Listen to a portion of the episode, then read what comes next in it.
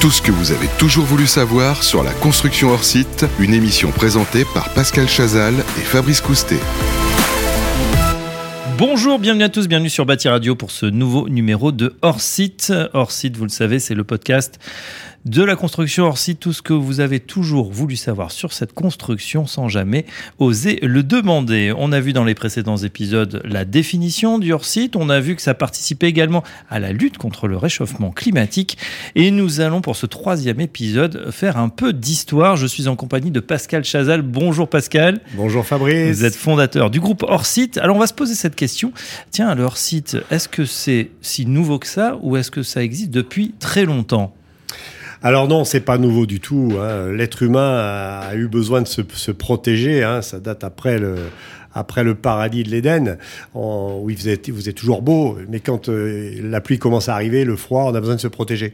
Et donc, euh, l'être humain a toujours cherché à, à, se protéger, bien sûr, en étant, euh, en, en, cherchant à, à réduire sa, sa, sa, sueur et puis, sa, et puis son argent. on peut remonter jusqu'au cathédrale du XIIe siècle, on l'avait dit dans le premier podcast, mais Villard de Hontecourt, qui était l'architecte des cathédrales gothiques, nous dit, pour construire efficacement les cathédrales, eh bien, on, standardisait, par exemple, les pierres, des rosaces, des colonnes, et puis on les préfabriquait, on les taillait à la carrière plutôt que les, tailler sur le lieu de construction, parce que ça coûte moins cher de transporter une pierre taillée. On a la même chose avec euh, le baron Haussmann. Et en fait, la démarche, elle était extrêmement vertueuse. On utilisait en général les matériaux qu'on trouvait localement. Quand il y avait de la pierre, on utilisait de la pierre. Quand il y avait de la terre, on utilisait de la terre. Quand il y avait du bois, on utilisait le bois. C'était une démarche vertueuse. Euh, et puis, on était aussi dans des époques où les, la, les sociétés avançaient beaucoup moins vite que nos sociétés d'aujourd'hui. Mmh. Et on, on, construisait des maisons qui pouvaient durer plusieurs générations sans que finalement on fasse grand-chose euh, en termes de modification.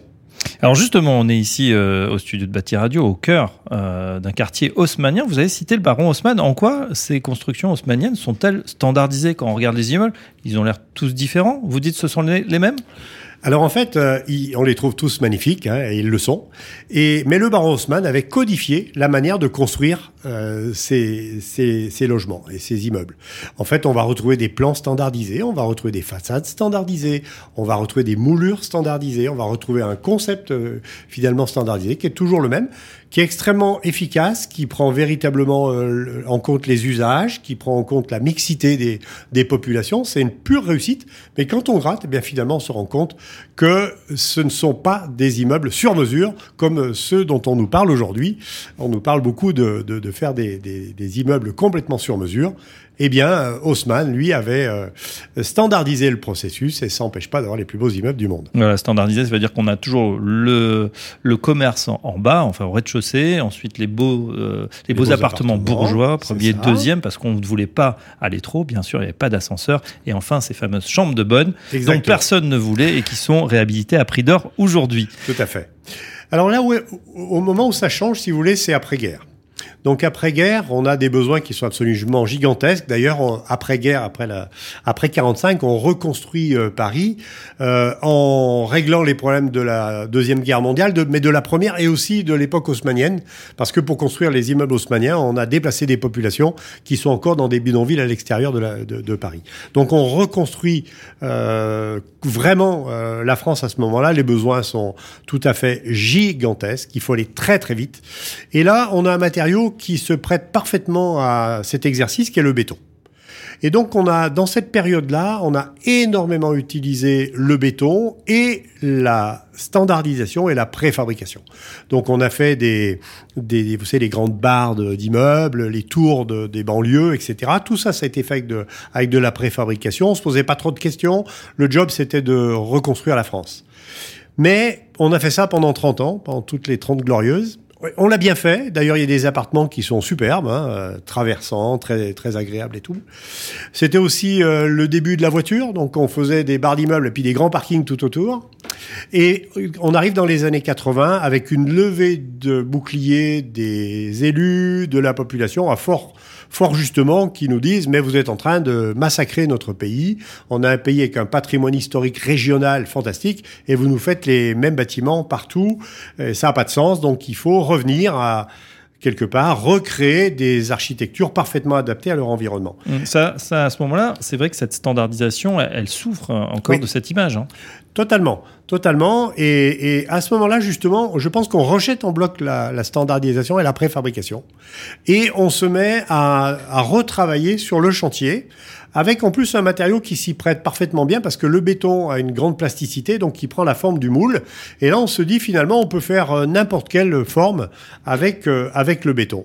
Et c'est le début des, des conseils d'architecture et d'environnement, des architectes des bâtiments de France et d'un mouvement qui dit maintenant il faut faire vraiment de, de l'architecture et, et cette architecture on la traduit par euh, ce, ce fameux sur-mesure. Quelque part ça marche assez bien dans les années 80 parce que les bâtiments sont assez simples. Un bâtiment dans les années 80 c'est à peu près 70% de gros œuvres en béton et 30% de lots secondaires, techniques, architecturaux.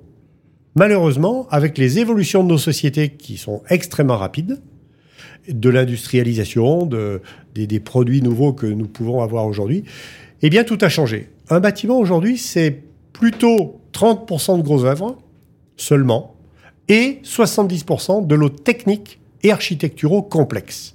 Donc les bâtiments sont devenus d'une grande complexité. Le béton qui était finalement, qui représentait euh, la majorité du, du bâtiment, ne représente plus qu'une toute petite partie. Et ces bâtiments complexes, on doit les réaliser aujourd'hui avec une main-d'œuvre qualifiée qui est en train de disparaître.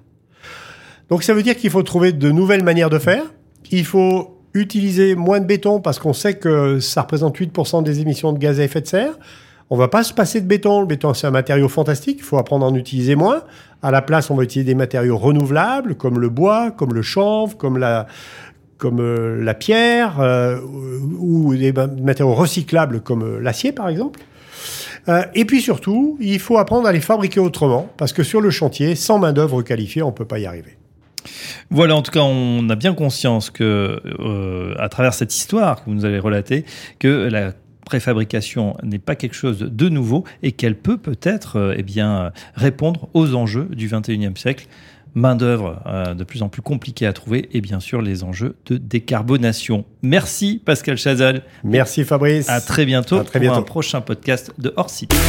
Hors site, tout ce que vous avez toujours voulu savoir sur la construction hors site, une émission présentée par Pascal Chazal et Fabrice Coustet à retrouver sur le site bâtiradio.com.